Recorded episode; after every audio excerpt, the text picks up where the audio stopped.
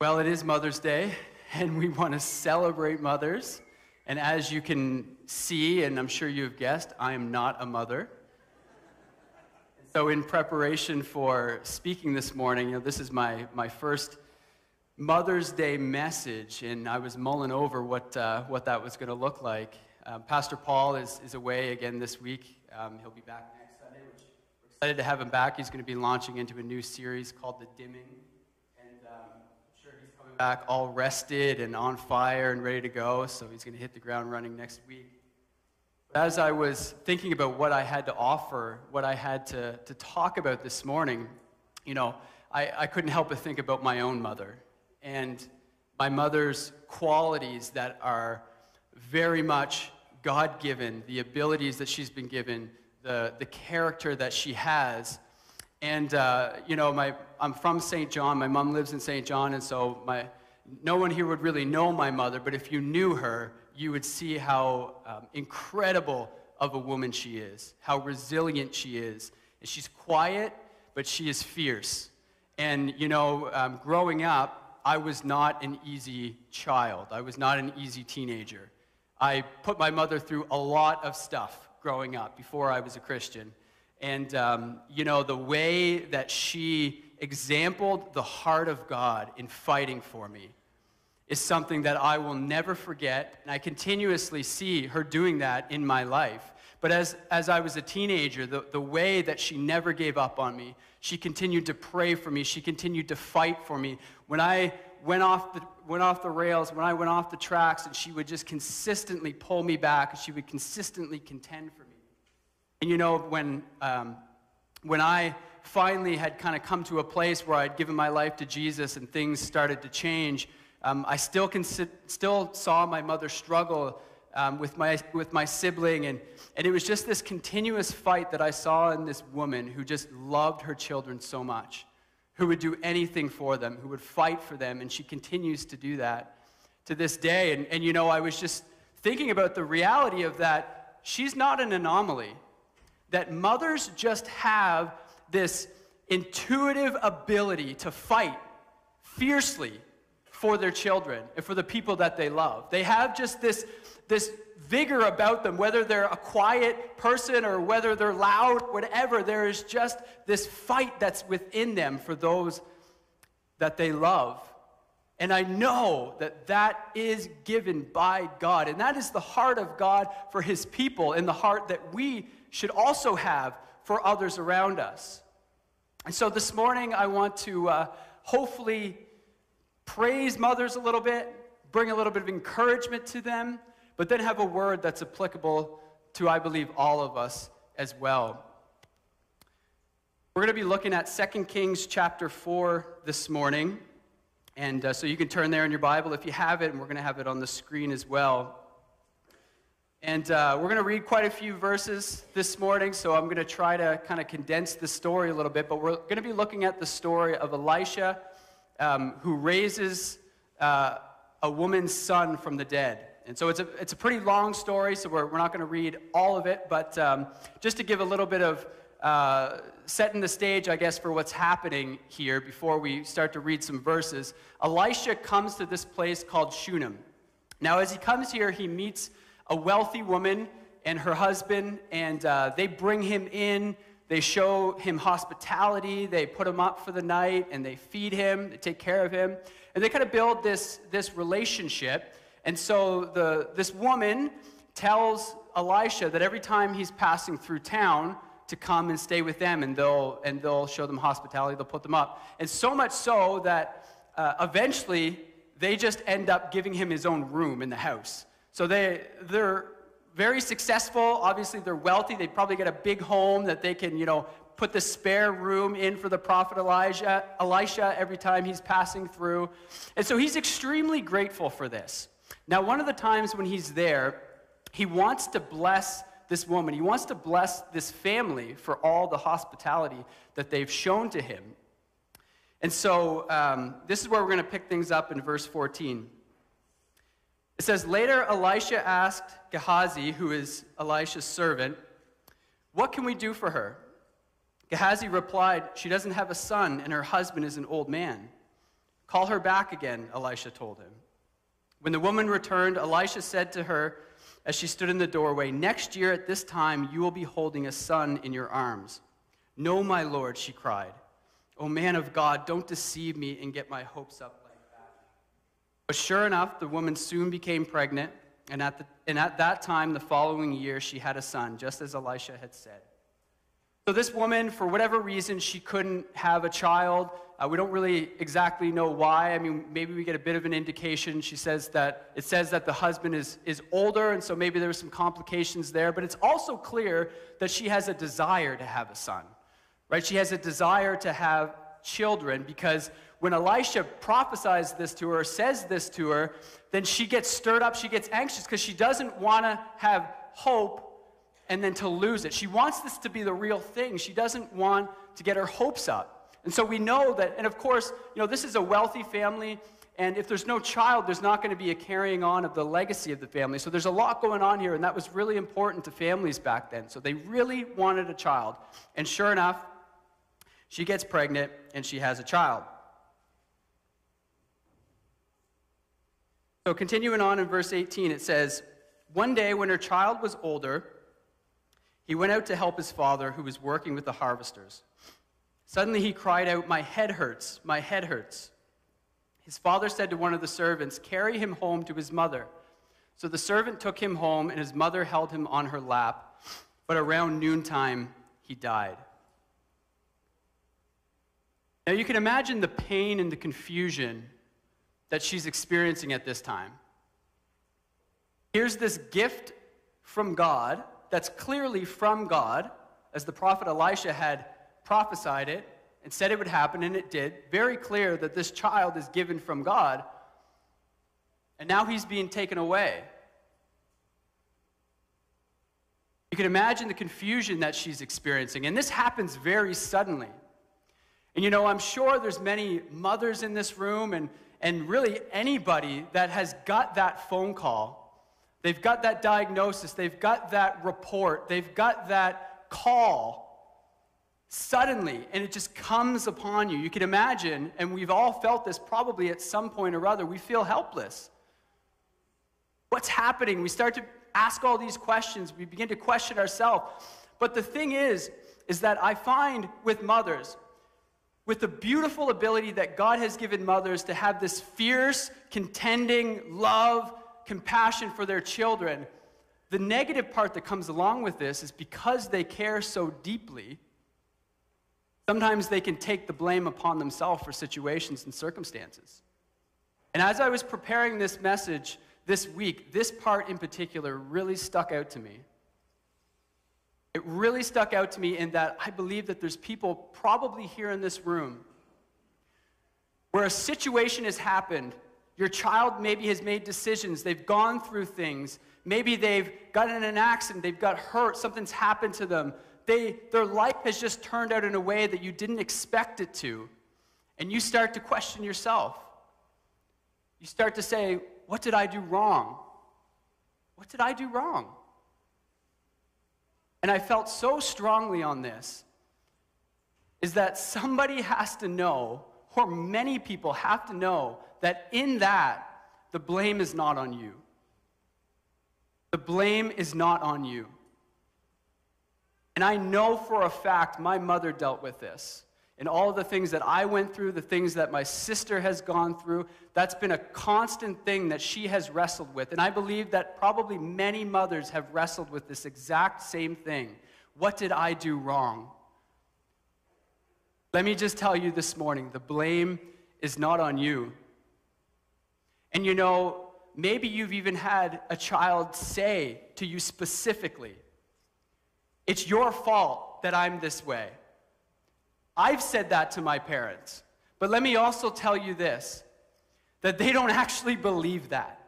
That is coming from a place of hurt, from a place of brokenness, and they don't know how to express it, and therefore it comes out lashing back against you, blaming you because they're trying to find somebody to blame. And I can say that with confidence because I know once I began to heal, once God began to restore me, I began to realize that I never thought that. I never thought that it was my parents' fault that I made the decisions that I made. I began to see that they loved me so much, that they cherished me, and though they were imperfect and, and probably made mistakes along the way, it wasn't their fault. Mothers, it's not your fault. Don't carry that burden that you were never meant to carry. We are imperfect people, every single one of us. We're going to make mistakes, but life is complex. Life is complicated. The lives of our children are complicated. The things around us are complicated. You don't need to carry that weight. You don't need to carry that blame. In fact, I feel like I need to stop right now and I just need to pray over that. I'm not going to ask anybody to raise their hand if they feel like they're in that position this morning, but I just want to pray over you. Father, in the name of Jesus, if there are any mothers, parents at all here this morning where they feel like they are to blame, I pray in Jesus' name that you would heal them, that you would remind them that you've got them, God, and that you have their child in the palm of your hand. God, I pray peace over them. I pray hope and I pray courage to continue to fight for their child, knowing that it is not their fault that things have happened the way that they have. Let your peace just fall upon them fresh this morning.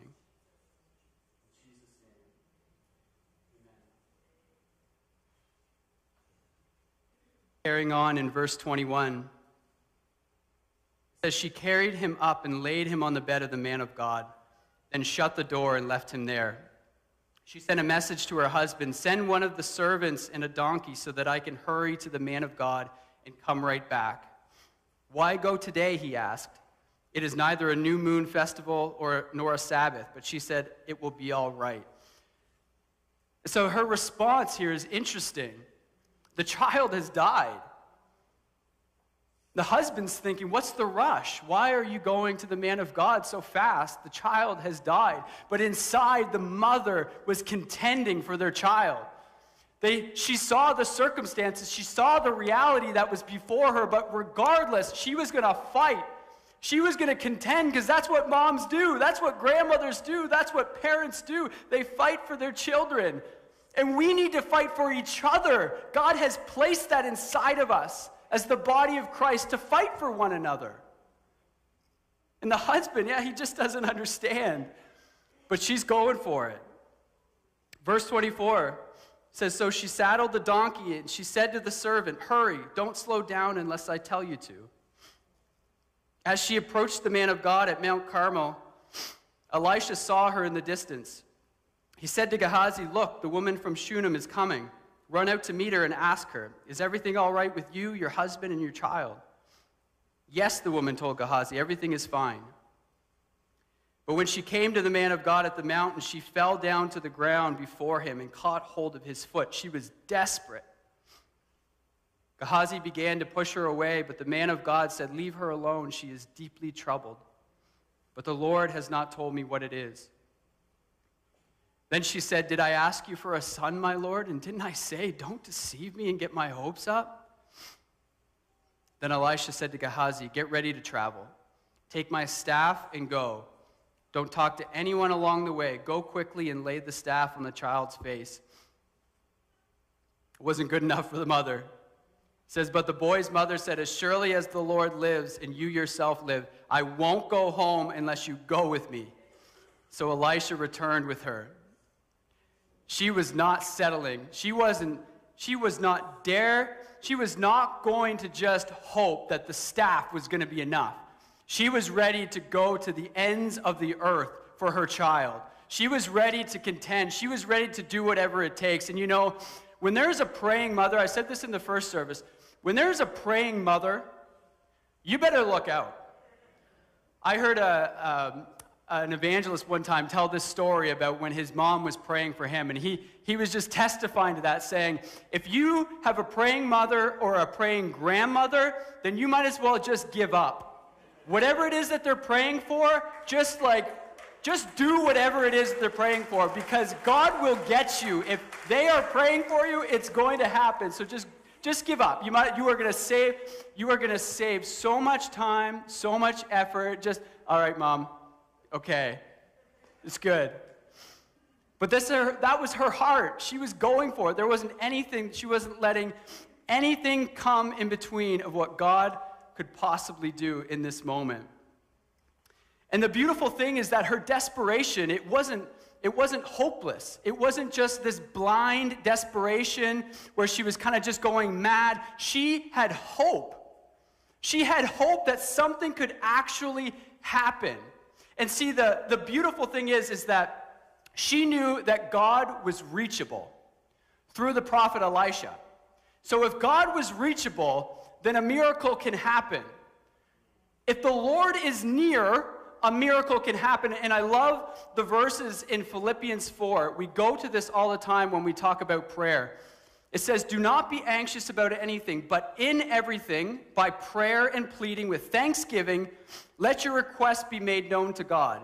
And the peace of God, which surpasses all comprehension, will guard your hearts and minds in Christ Jesus.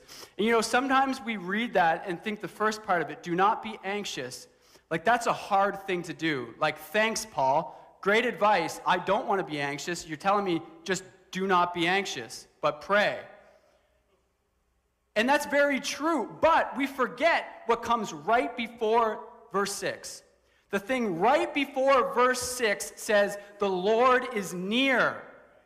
Therefore, do not be anxious, but by prayer bring your requests to God. That is such a crucial part of this puzzle, of these verses. The Lord is near. And what she realized in this moment was that the Lord was near through the prophet Elisha. And so she was going to run. She was going to contend. She was not going to stop until God came and did the thing that she was asking. The most incredible miracle that we can even talk about someone being raised from the dead, but she believed. Her desperation was not hopeless. And in all of our situations, we need to understand that our greatest weapon is prayer. For every situation, for every life, for every person that we're praying for, prayer is our greatest weapon. The Lord is near. So, as you can imagine, the story carries on. I'm not going to read the rest of it, but you get the picture. You know what happened. They go back, and first they try to lay the staff on the child. Doesn't work, so Elisha goes up into the room and he lays on the boy, and the boy comes back to life. We know that that's the end of the story. And this is her response in the last verse. It says, She fell at his feet and bowed before him, overwhelmed with gratitude. Then she took her son in her arms and carried him downstairs. She was desperate. She contended. There wasn't anything that was going to get in her way. Now, I'm not here this morning to say that every story is going to play out exactly like this. But it always goes back to the reality of the fact that the Lord is near. And what I also love about Philippians 4 and those verses, the end of it says that the, the result is peace. There are so many things that we're praying for, and, and we can't begin to know how it's all going to play out. We don't see the future. We don't know what things are going to happen. We don't have control over other people, but we know that when we come in prayer that God does promise that peace will come as a result. And so let me encourage you this morning. If you are praying for somebody, if you are praying about a situation and you don't see things happening, remember, do not stop praying because at the very least, and this isn't a least, but there's peace when we pray.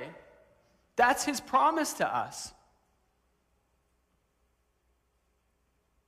And through this, I believe that we just see God's heart for people we remember the words of Jesus as he told the parable about the lost sheep that says, If a man has a hundred sheep and one of them gets lost, what will he do? Won't he leave the 99 others in the wilderness and go to search for the one that is lost until he finds it? That's the heart of God. That's the heart of a mother. But that should be the heart of all of us. People matter. And we as the church, if we are not fighting for people, who's going to fight for people? Not with any alter- alternative um, agenda or anything other than just knowing that God loves people. And we should have the same heart. Over this last little while, for whatever reason in my own life, prayer has been a bit of a challenge. And um, I don't know what I would do without prayer, but for whatever reason, this has been a season where praying has just been harder than other times. And you know, maybe some people can relate with this. But there's a couple different responses we can have when we come into a place like this is we can either just say, "Oh, I'll just ride this wave and hopefully it'll get better at some point." Or we can realize that prayer is so important to our life and we need to fight to be able to pray. We need to contend to be able to contend. Because without it, we have no life and we can't see things happen in the same way in the kingdom without prayer. And so for me, this message has even been challenging just to get back to that place, to get back to that place of intercession, to pray for people, to pray for circumstances. If I can't pray for my family every day, then, then what does that say about what's in my heart? And, and, I'm not, and I'm not trying to heap any condemnation on anyone that's maybe in the same, but like I'm just being vulnerable and honest here because I, I don't pray for my family every day. I wish I did, and I need to, and I recognize that I need to. But there's power in prayer because the reality is, is that, that we can't convince people into the kingdom of God. We can't argue people into the kingdom of God. But I believe that we can pray people into the kingdom of God because it's not our words, it's not our things that we say to try to convince people because the Bible says that nobody comes to the Father unless it's the Spirit that draws them. And so we need to go to the source. We need to go to God Himself, and it's His desire. And so we go to God and we contend and we pray and we believe for His will to be done in the lives of our loved ones. The uh, very famous evangelist D.L. Moody he uh, was an incredible man of God, won so many souls, just had an incredible ministry. Probably one of the most famous and successful evangelists in the last however many hundred years. But he would carry around a list with him all times of a list of names of 100 people. These are people that he knew, his friends, his loved ones, whatever, and he was praying for their salvation. He would pray every day, pray every day, pray every day for these people. And you know, at the end of his life, when he died, 96 of those people had given their life to Jesus. 96. 96% success rate is pretty good. But the incredible thing beyond that is that at his funeral, at his funeral, the four remaining people gave their lives to Jesus. And it wasn't an argument that made any of that happen. It wasn't any human programming or human ability. It wasn't any fancy church. It wasn't any of that stuff. It was a man who consecrated himself before God to have a heart for people around him to pray and to pray and to pray without ceasing. And as a result, a hundred people that he loved, he'll see in the kingdom of heaven. Like, when I get talking about this stuff, I just get so convicted because we know this stuff.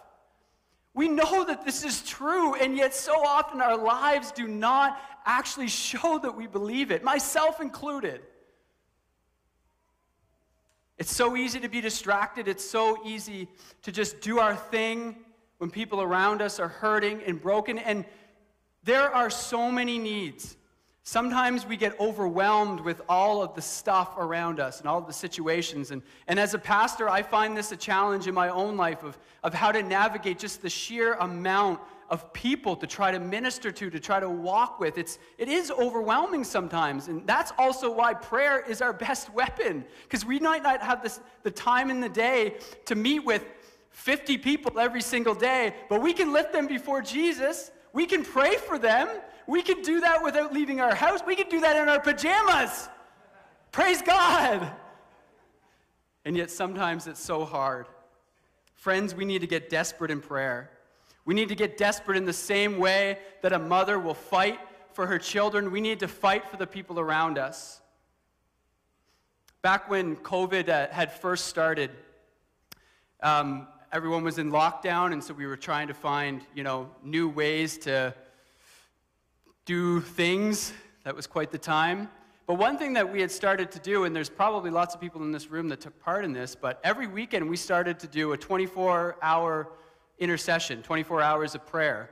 Uh, we did it on Zoom. And so basically, you would sign up for an hour slot and you would pray for that hour. And then the next person would pray for the hour. And we would do, I don't know how many weekends we did that, but we did it for a long time. And we were praying specifically for souls. We were praying for young people specifically. And you know, in all of the amazing things that God has done in the young adult community in our church and, and in our community, I 100% believe that so much of that is because of that intercession time. Because the people of God sat in their homes, middle of the night, early in the morning, middle of the afternoon, and just prayed consistently without relenting and believing. And God has done incredible things in response. As I wrap up this morning, I'm going to invite the worship team to come. But I have a few things of response that I want to summarize with of what we've covered so far. And one that is if you're a mother, if you're a parent, if you're anybody, that you have just believing God to work in the life of a loved one and you haven't seen it happened yet, I want to encourage you to just keep contending. Keep praying. Don't give up. Keep fighting. Even when it seems like you don't see anything happening, just keep fighting. And if you're here this morning and you're maybe like me in the sense of prayer has just been a challenge over the last little while, my prayer for you is that this morning you would make that fresh commitment to fight for your prayer life so that you can fight for other people in prayer.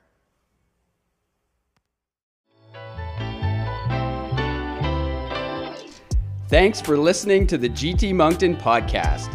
Don't forget to subscribe to get the sermon as soon as it's released. If you have any questions or want to get connected, go to gtmoncton.com.